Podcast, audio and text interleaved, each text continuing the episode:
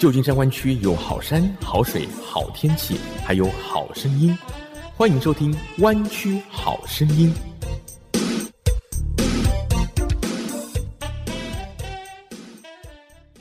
亲爱的听众朋友，欢迎收听 F M 九六点一湾区中文电台，每周六下午三点到四点《湾区好声音》，我是郑嘉瑜。首先，第一个单元《名人有话说》，嘉瑜今天访问到的是一位跨族裔的名人，而且这位名人之所以有名，很大的原因是因为他访问过非常非常多超级超级有名的人。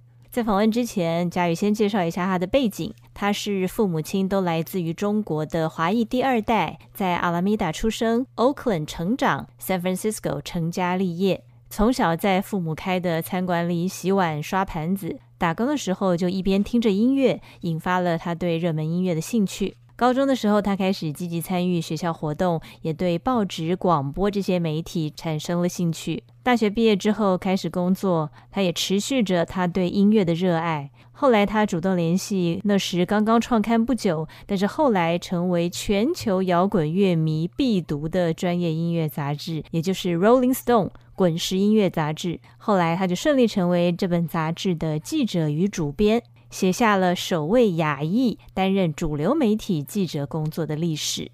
在滚石杂志工作期间，他访问过无数当时最受欢迎最有名的巨星，像是 Bob Dylan、Paul McCartney、Elton John、Tina Turner、Marvin Gaye 等等等等等等等等。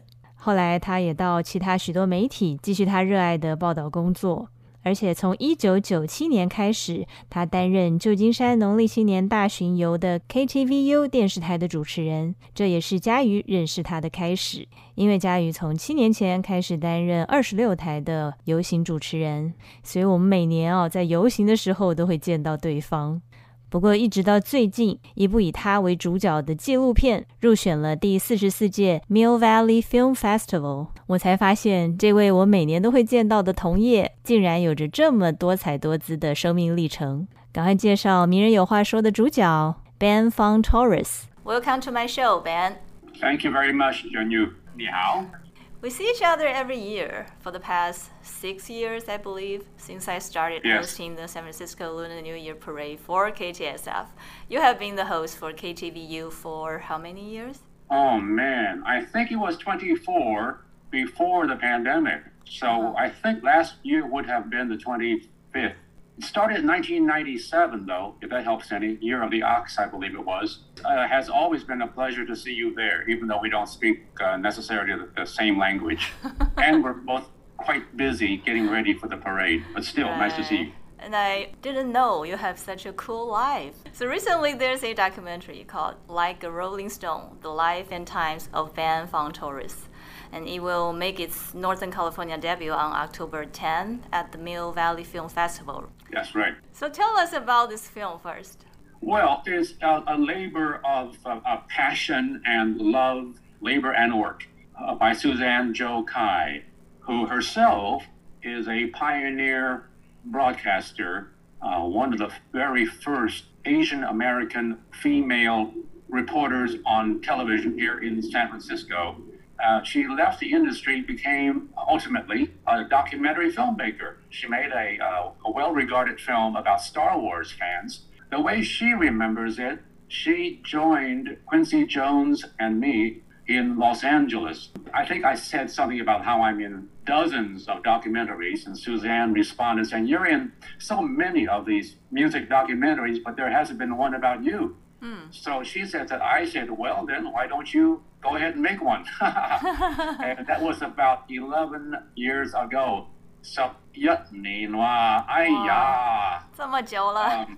Such a long time. I love, So, and she did tremendous research. She dug up lots of archival material, both from me and other sources. She spoke with everybody she could find who had worked with me at Rolling Stone.She began to talk to musicians, other people behind the scenes in the music industry, followed me around forever, whatever I was doing publicly. Uh, and sometimes at home, she would have a camera crew. And so she accumulated quite a story. And in the midst of doing that, she realized that it was not a rock documentary per se. the Asian uh, immigration experience came into it. My childhood as one of five children of uh, Chinese immigrants who uh, came into this country with difficulty and facing uh, difficulties, but nonetheless trying to realize their dream here in the Golden Mountains of raising a family.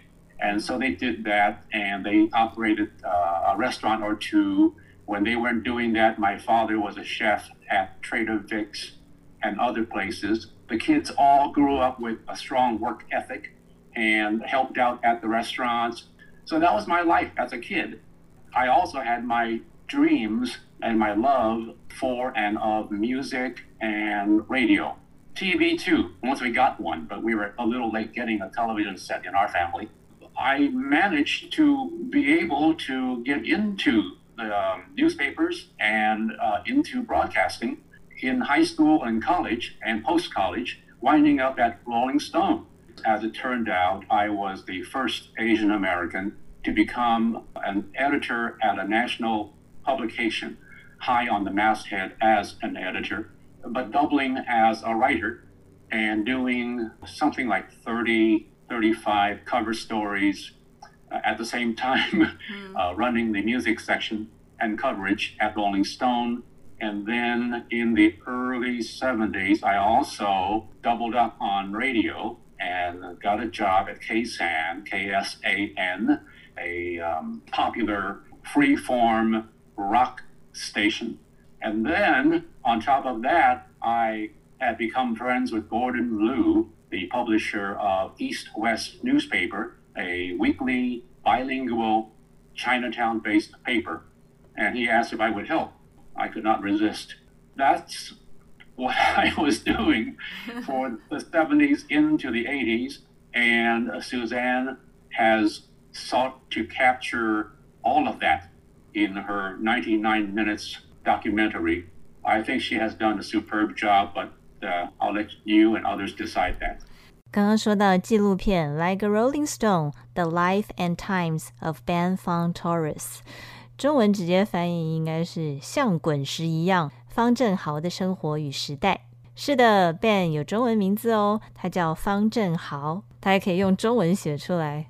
你可能会跟我一开始认识他的时候一样，觉得他的姓好特别，好奇怪啊。但是拥有这样一个特殊姓氏的背后，其实是一段排华反华的历史。Ben 的父亲当年为了顺利进入美国，在排华的氛围之下，只好冒用了一个已经过世的菲律宾人的身份。来听听这段故事。My father spent a year or so in the Philippines working uh, to make money for the family. And um, I think he picked up enough of the language that when a relative or a friend of the family came up with the idea of trying to enter America as a Filipino national, then he was able to do that.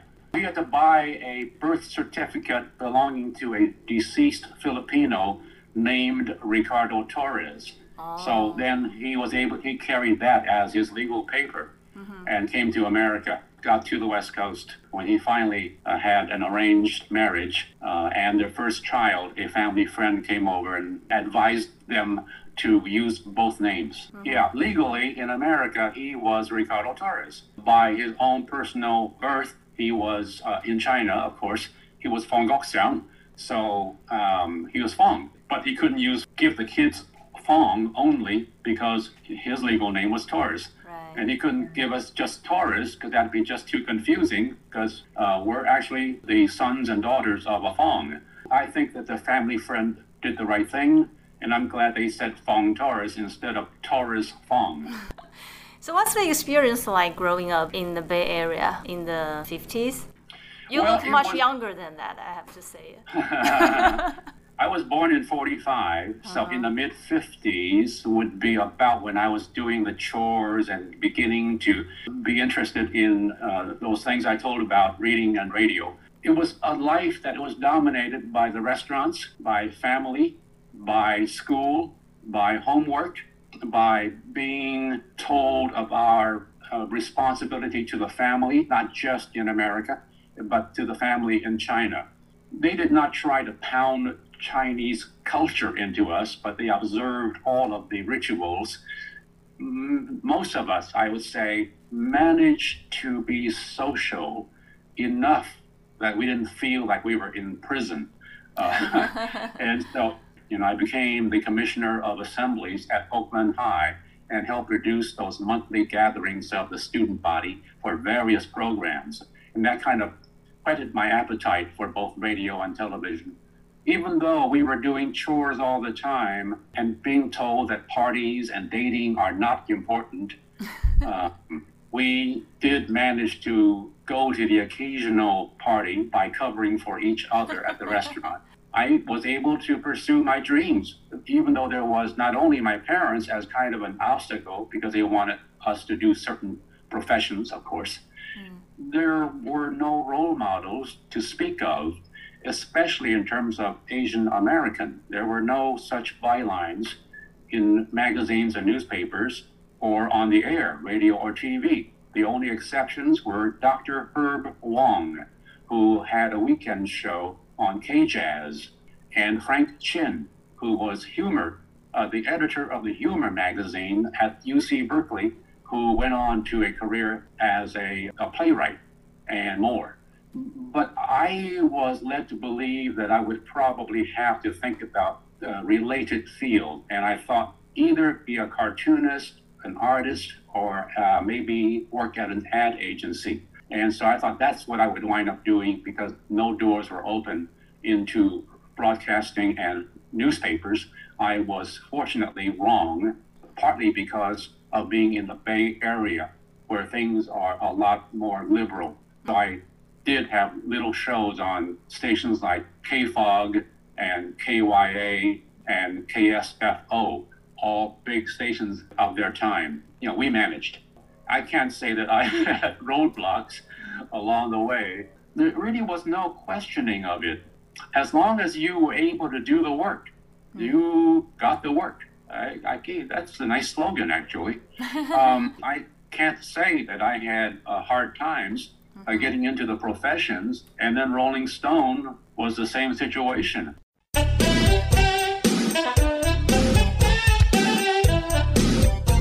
旧金山湾区有好山、好水、好天气，还有好声音。欢迎收听《湾区好声音》。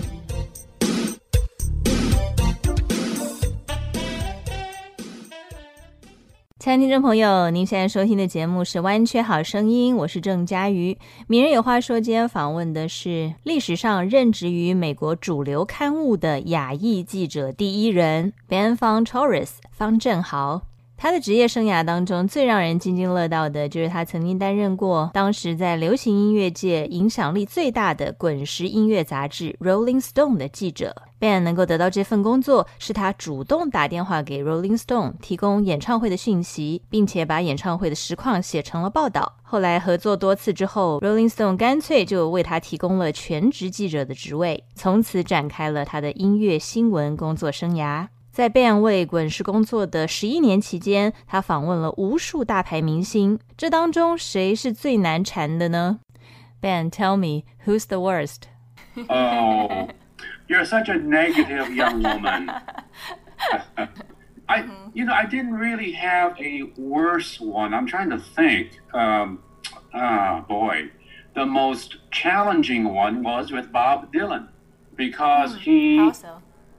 At the last minute, decided that I could not use my tape recorder, and he was not the easiest guy to understand and keep up with in the first place. Right. So I had hoped to record just like we're recording here, so that for accuracy and to allow me to be more conversational than just reading through the questions I had prepared. Mm. And so he put the kibosh, there's another Mandarin word for you, on that uh, by saying, no recorder.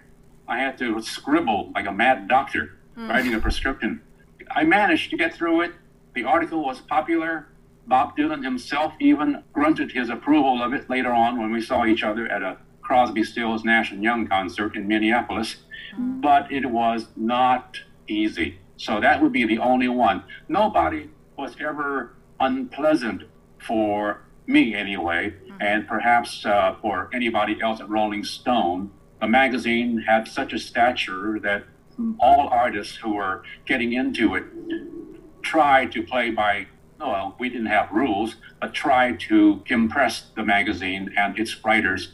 Uh, instead, I think a lot of people seeing an Asian American uh, journalist with long hair coming into their studio or hotel room probably felt some kind of connection in being sort of an outsider, uh, whether it was just because they were a rock artist or because they were uh, artists of color. They saw this guy who comes in there looking like I do, talking as if I actually know their music and know their uh, story, and featuring them in Rolling Stone. In retrospect, I think that that was at play back then.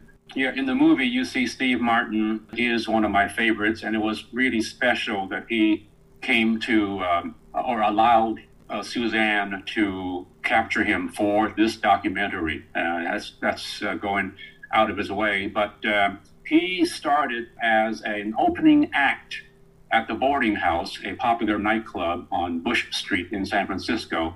And I saw him and thought he was so unique and so nuts that I had to have him on my radio show. So I invited him to K S A N, and he happily agreed, and he showed up in costume and did a series of sight gags on the radio.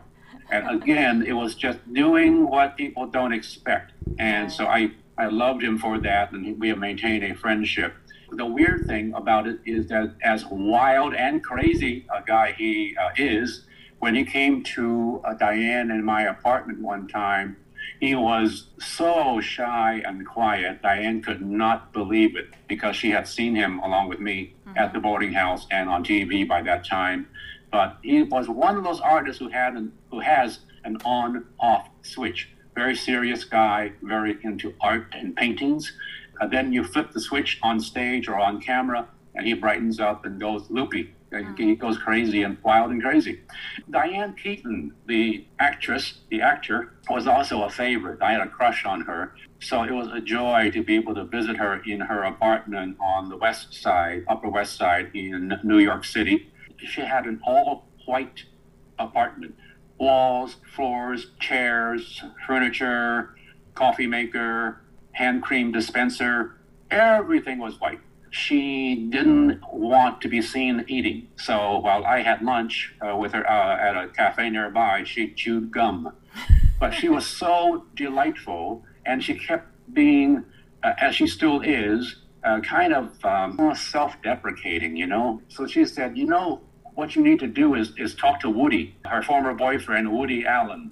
Hmm. So I said, sure. So she went to her white telephone in her white kitchen and called her white boyfriend, Woody Allen. He said, oh, sure, you can come over. So I jumped into a cab, went across to the Upper East Side to Woody's apartment, which was just gorgeous, beautiful, classical decorations and couches and artwork and beautiful flowery pillows, bookcases. Oh, a lovely looking environment. And I asked uh, Woody who helped him decorate, and he said, Diane. So, so interesting. She wanted to give the color to her friends and keep herself white. White. Wow, so many interesting stories. I believe you have much, much more than that. Yeah, let's make this a series of uh, radio shows. Yeah, yeah, that would be cool. We'll do a, we'll do a podcast. 身为主流刊物的第一位亚裔媒体记者，同时横跨报纸、广播电视还有电影，对于许多亚裔美国人来说 Ben 都是一个指标性的角色。身为亚裔媒体人的领军人物，是一种压力还是荣耀呢？ I'm grateful because of my own experience growing up without role models. I am proud, really, when people say things like that. I'm glad that uh, Suzanne has done the documentary. I'm glad I have my memoir out. I'm glad to be able to go to, well, not right now, but go to schools and offer advice uh, to classes and to journalism conventions and broadcasting meetings. And I'm still, you know, doing the work. I'm still writing, still editing, still doing radio. So what's your feeling after watching the film, watching your life and times? Just uh, proud of Suzanne for hanging in there and her crew. I never thought that I was worthy of this kind of treatment, but having seen it and how persuasive she has made her case for getting this particular story told. I'm pretty proud of her. Thank you very much for joining my show, and thank you so much for being a role model for us. I wish to see you soon at the parade. It'll be another pleasure to see you again sometime soon, I hope. 谢谢。Like a Rolling Stone, The Life and Times of Ben Fong-Torres 这部关于方正豪的纪录片入选了这届 Mill Valley Film Festival， 详情可以上网 m v f f dot com 查询。另外在十月三十号还会在旧金山 Chinatown 的 Great Star Theater 放映，有兴趣的朋友不要错过哦。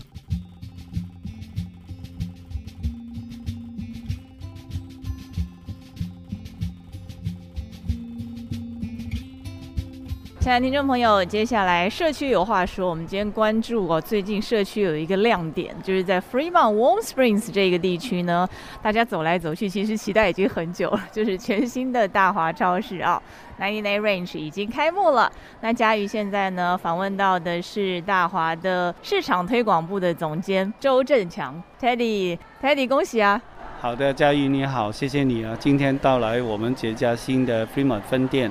杰家分店是我们在 Fremont 第二家分店，杰家店呢面积大概超过六万平方尺，还有一个特点就是杰家店呢，我们内部的装修是全新的概念，包括灯光啦，还有啊、呃、我们的颜色的配搭啦，还有我们货品的摆放啦，都是全新的概念。今天早上都听到很多客人的很多正面的一些支持。货品种类方面呢，我们有特别有一些是给我们客人一些呃网络上面一些很好卖的东西，我们就是特别一个 section 放在那边，让客人都会不单单在网络找到这些产品，在我们的店都可以有相应的这些产品可以选择。另外这一家店呢有一个特点，就是说我们有一个很大的一个美食区，六家的一个呃餐馆，在湾区比较有名的餐馆都会啊、呃、参加我们这一个美食区里面的提供食物，还有我们自己呢都会有经营一个叫呃啤酒的一个啊、呃、一个餐馆，就是说在哪哪里就可以呃买到一些啤酒啦、sake 啦，在一边跟朋友聊天，一边喝啤酒、看球赛、吃食物，都是一个非常好的一个享受。这几家餐馆跟我们啤酒吧呢，就是应该是再过一两个礼拜就会全面开放了，所以到时候应该也是一个很好的一个朋友相聚的一个点。你听到这家店很多特色，首先非常的大，然后另外一个我关注到的特点就是这个美食广场，而且我觉得这个啤酒非常的特别，我没有在别的地方看过这个牌子。这个是我们新的概念，我们本来就在南加州有一家店是有这一个啤酒吧的这一个概念的，在这一个区呢，就附近都没有很多喝酒的地方，我们就是希望我们提供一个地点，就是说让客人在购物的时候享用美食，然后也可以有一些呃不是这个酒精量很高的一些的饮料给客人啦、啊。但目前营业时间还是到九点。现在是我们的时间都是早上九点到晚上九点，所以啊，我们会按按这个经营的时这个情情况来看，我们再再看一个呃改变。可能未来有一些调整也不一定，因为我相信大家如果在这边酒酣耳热，我希望你们营业时间长一点哦。但这里可以讲说是超级市场的一级战区咯。像 Safeway 这种美国式的，然后本来也有一六八，然后未来好像还有其他的超市。在这里你觉得自己你们这一家的优势是什么呢？你们最想要发挥的特色是什么？基本上你这个问题是问得非常好，因为经营理念来说，这一个地点呢是交通方便啊 ，Warm Spring 跟 Mission Boulevard 的一个交叉点，非常方便。这个客人的 demographic 呢是非常配合我们的经营方针。在 Fremont 已经有本来有一家店了嘛，所以我们也很了解客人的需求。在这方面，我们在开一家比较大的店呢，一直以来我我都我们都知道这个 demand 都是存在的，只是说在这一个时间点来开这一家店呢，对我们来说是真的一个挑战。为什么呢？因为疫情的关系啦，现在运送货品的这一个时间的一个 delay 啦。还有就是来价的这些 food cost 的一些增加了，其实都是一个对我们来说也是一个挑战的。但是因为我们大华有比较好的 teamwork， 还有老板的一些 leadership 呢，所以我们都很顺利，今天可以开到这一家店出来。这一家店的 size 比较大嘛，可以放的货品种类特别多，所以呢，这这可以满足不同客人的需求。我们这一家店呢，这也是在大华现在有一个手机 app 的一个购物方法嘛，所以呢，这家店也是可以客人在来店购物也可以，但也可以在网络上面去订购。我们的这个卖场的地方，在杂货内呢特别大，跟其他的店呢，我们这个区特别区分出来很大。你看到很多我们都是在别家店没有看到这么多的这个冰柜，是一些呃很容易可以拿到东西的保鲜的一些冰柜，在这家店可以看到的。我们有很多不同种类的产品嘛，所以很需要这一些保鲜的一些冰柜都在这边。购物来说，这家店比比较以我个人看很适合就是比较年轻的人来买东西，因为他选择多。当然呢，也可以满足我们这个社区的一些老顾客了，只是说我们就增加了更多的一些产品，吸引一些比较呃不同的，不是经常来大华的一些客人呢，也可以来购物了。所以希望有一些新的顾客也加入，变成大华的客户群哈。是的，没错。那有一些什么样的期许吗？是老板有没有给你什么目标呢？呃，有的，因为这一家店呢是我们今年年底开的一家店嘛，基本上大华呢，明年我们都准备开一家新店，是在 San Jose， 我们希望明年三月、四月可以开出来。另外这一家店呢，在 San Jose 也是一个新的卖点，因为它是在 Oakridge Shopping Center 里面的，所以这一个也是我们第一次在一个这么大的一个 Shopping Center 里面开一个 supermarket。这是也是我们另外一个一个考验，那就希望你分店越开越多，每一家生意都蒸蒸日上，非常祝福你们，也谢谢你们在进驻我们的社区，要让我们购物更方便，谢谢。好的，谢谢。健康加油站，欢迎收听健康加油站，我是 Lively 健康城市的推广大使郑佳瑜。今天我们来谈谈什么让我们真正快乐。幸福更多的是关于谁，而不是什么物质，因为物质带来的快乐会让我们想要更多的物质。幸福其实是我们必须不断努力的争取。哈佛成人发展研究的主任 Robert Waldinger 进行了最大的终身幸福研究，他发现良好的人际关系让我们更快乐、更健康。这项研究始于一九三八年，对两百六十五名哈佛二年级学生的追踪持续了将近八十年。结果研究发现，健康的老去的关键是建立牢固的人人际关系，因为良好的人际关系可以保护我们的大脑。这意味着尽管有小争吵和分歧，但归根结底，当事情变得艰难的时候，您仍然觉得可以依靠你的家人和朋友，那就意味着你跟他们的关系很好，他们可以帮助你度过困难时期。研究人员发现，那些拥有强大社会支持的人，随着年龄的增长，精神衰退的程度会降低。牢固的人际关系可以帮助我们活得更久、更快乐。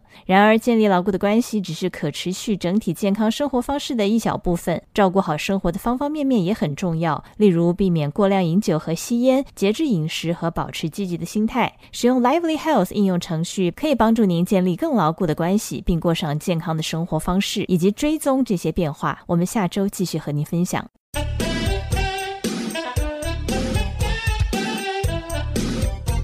旧金山湾区有好山、好水、好天气，还有好声音。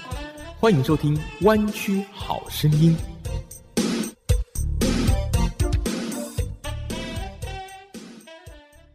亲爱的听众朋友，欢迎继续收听 F M 九六点一湾区中文电台《湾区好声音》。接下来是两性有话说，我是佳瑜，我是张斌。一开始先讲个笑话吧，好久没有讲这种有颜色的笑话了，不知道听众朋友会不会很想念呢？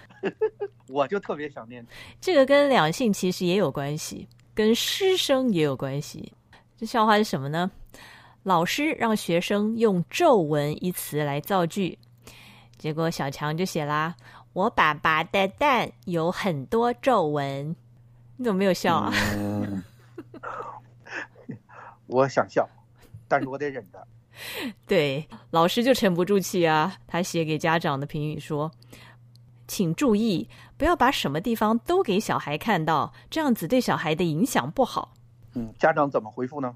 爸爸就出马了，爸爸回复老师说，老师抱歉啊，这孩子粗心，少写了一个脸字，所以是我爸爸的脸蛋有很多皱纹。哦，我倒挺关心的，这老师是男老师还是女老师？对哦，我都不知道哎，我都不知道蛋上会有皱纹哎。算了，不能再发挥了，这老师真是想太多了。我怎么觉得有点心惊肉跳？你放心，家喻式的笑话就是这样，乍听之下好像有点颜色，但其实呢，纯净无比啊。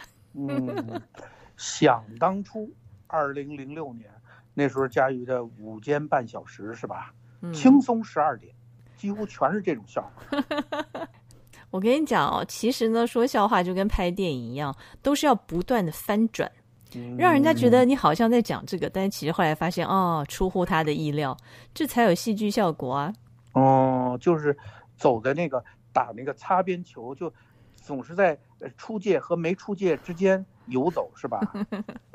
其实这也让我想到，最近呢有两部影视作品相当受到瞩目。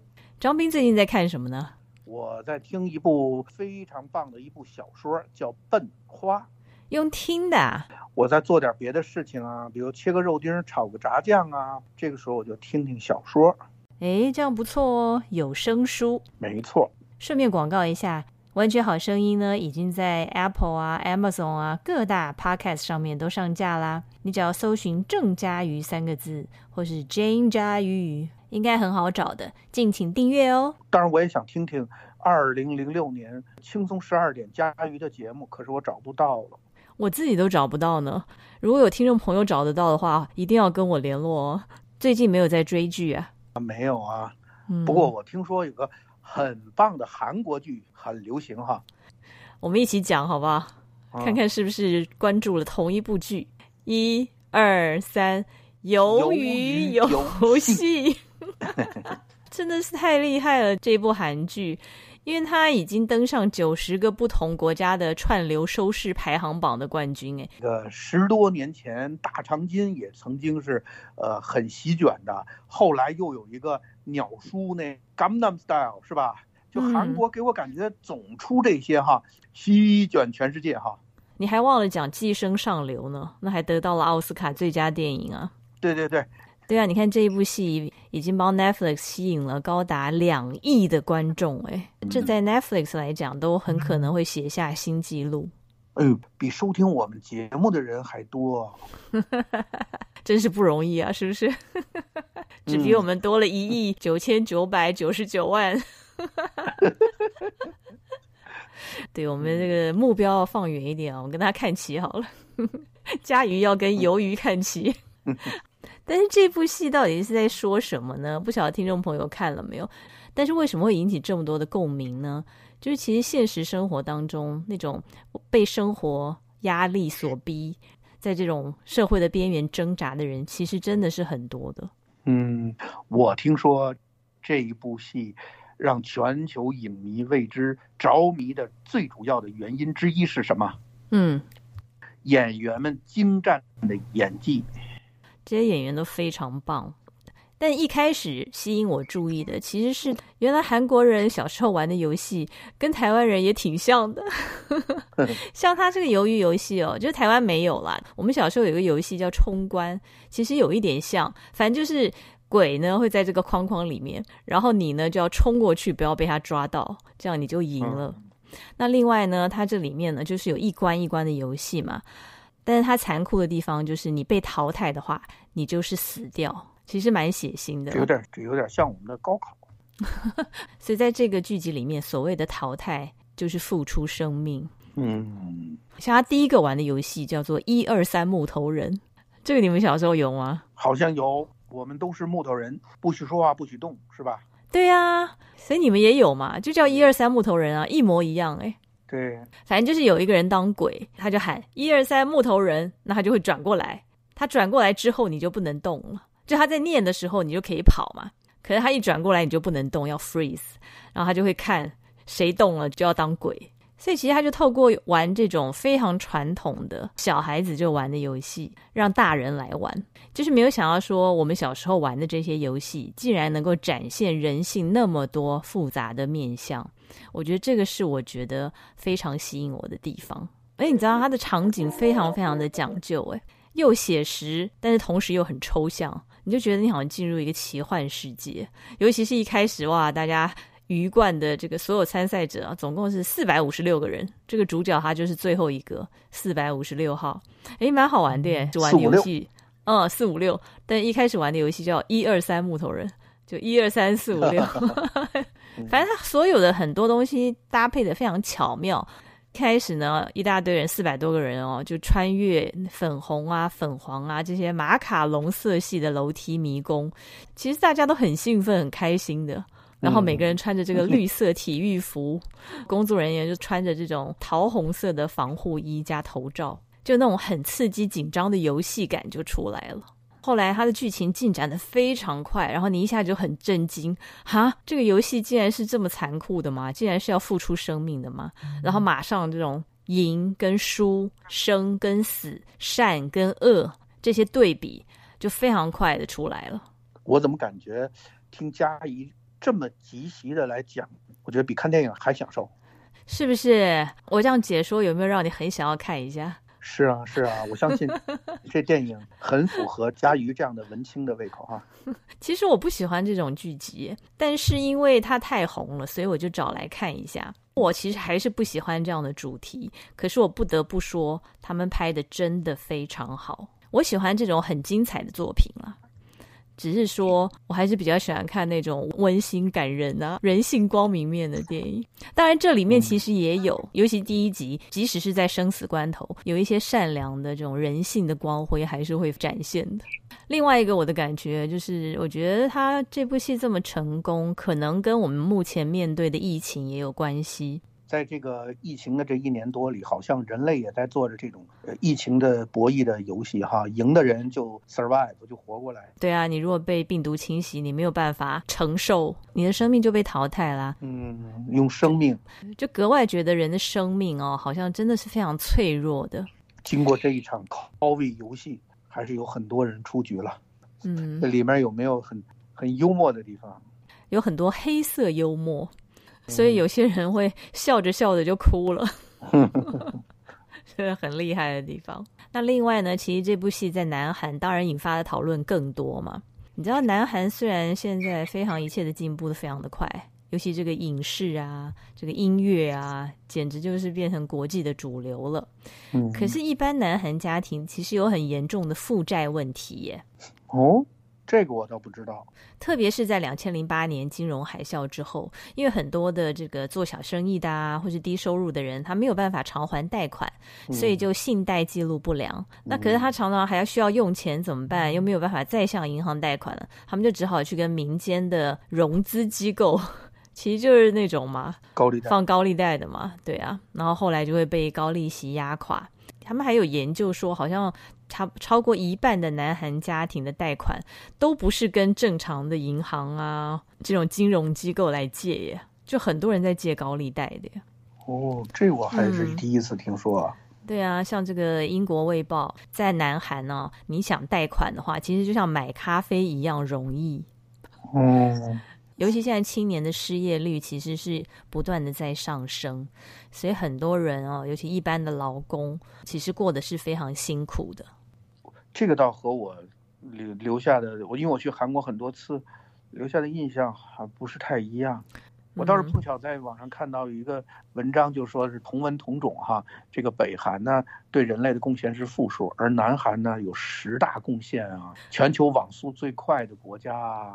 它有十六家世界五百强啊，它特别是它的这个生活水平高啊，人均寿命八十二点三岁，特别还提到了它是世界第五大文化产业输出国啊，尤其在影视音乐领域仅次于日本，在亚洲。嗯、哦，是吗？我还以为它已经超越日本嘞。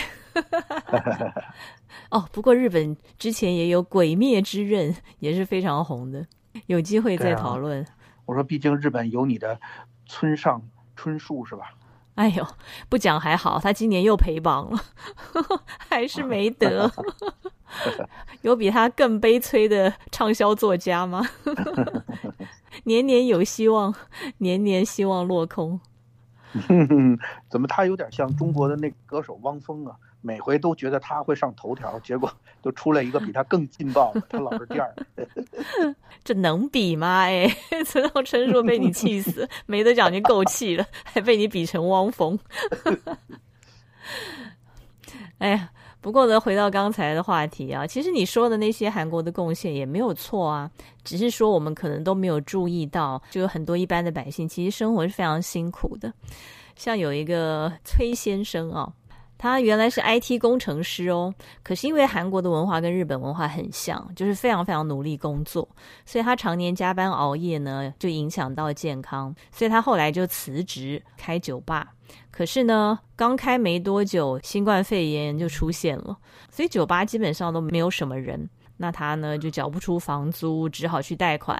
嗯，所以他们基本上现在两个人在外面工作，赚的钱就只是在付这些贷款的利息而已，但他并没有追这部剧。为什么呢？他说因为要付钱才可以看 Netflix 啊，而且我干嘛要看一群负债的家伙啊，我照照镜子不就好了。我就是一只鱿鱼，刚从公司被炒了鱿鱼。我觉得有机会的话大家还是可以看一下了，因为这部戏毕竟创下了亚洲影集在 Netflix 这个串流平台上面首度夺冠的记录，那就是全球 Netflix 排行榜第一名，和我们而且它才上架大概一两个礼拜而已哦。那它的票房和我们中国大陆推出的长津湖怎么比啊？长津湖呢上映五天票房就突破了人民币二十亿元，嗯，相当于三亿多美金啊。对，这一部就是另外一个最近受到瞩目的，因为这可是十一长假推出的主旋律爱国大片。嗯，好像每次十月份就会有这种片子，对不对？这是中国影坛的传统，对吗？对对对对对，这部电影也引发了网上很多对于当年的历史、真实历史的讨论。虽然电影和真实的历史不那么符合。或者说哎，你今天好收敛哦，不那么符合。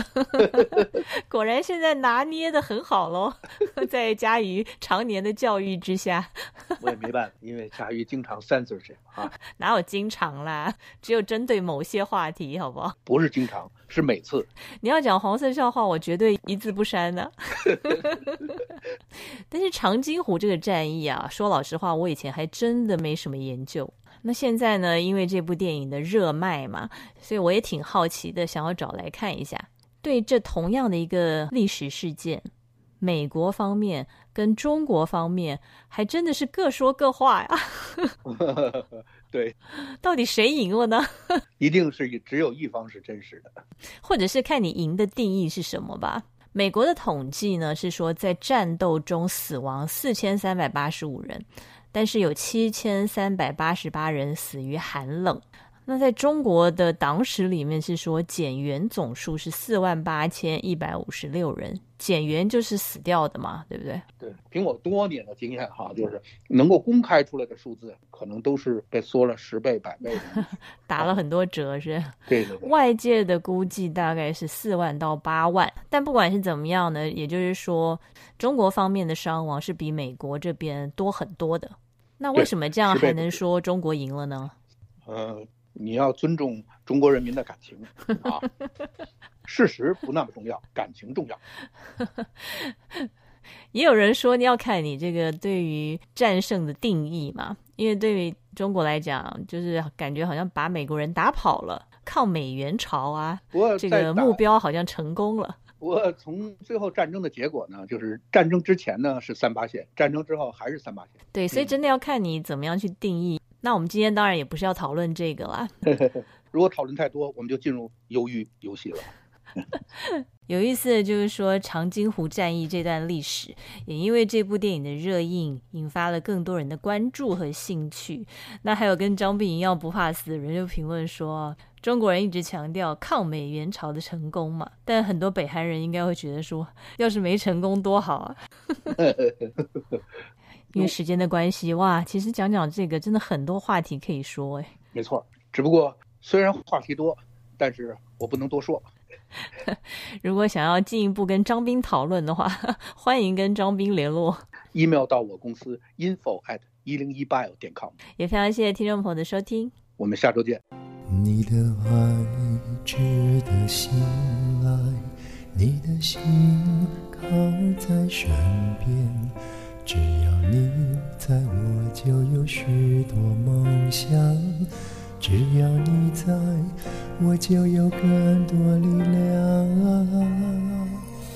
亲爱的，我多么幸运，人海中能够遇见你。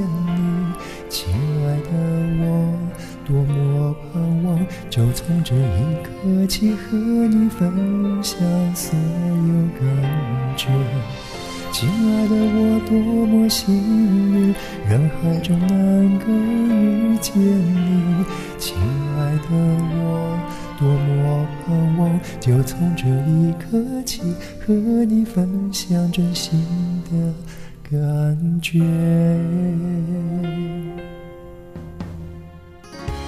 你的爱没有保留，你的心献给了我。只要你在，我就有更多理想。与你同在，就好像拥抱天堂。我、哦哦、亲爱的，我多么幸运，人海中能够遇见你。亲爱的，我多么盼望，每一天在这里永远永远有家的感觉。亲爱的，我多么幸运，人海中能够遇见你。亲爱的，我多么盼望，每一天在这里永远永远有家的感觉。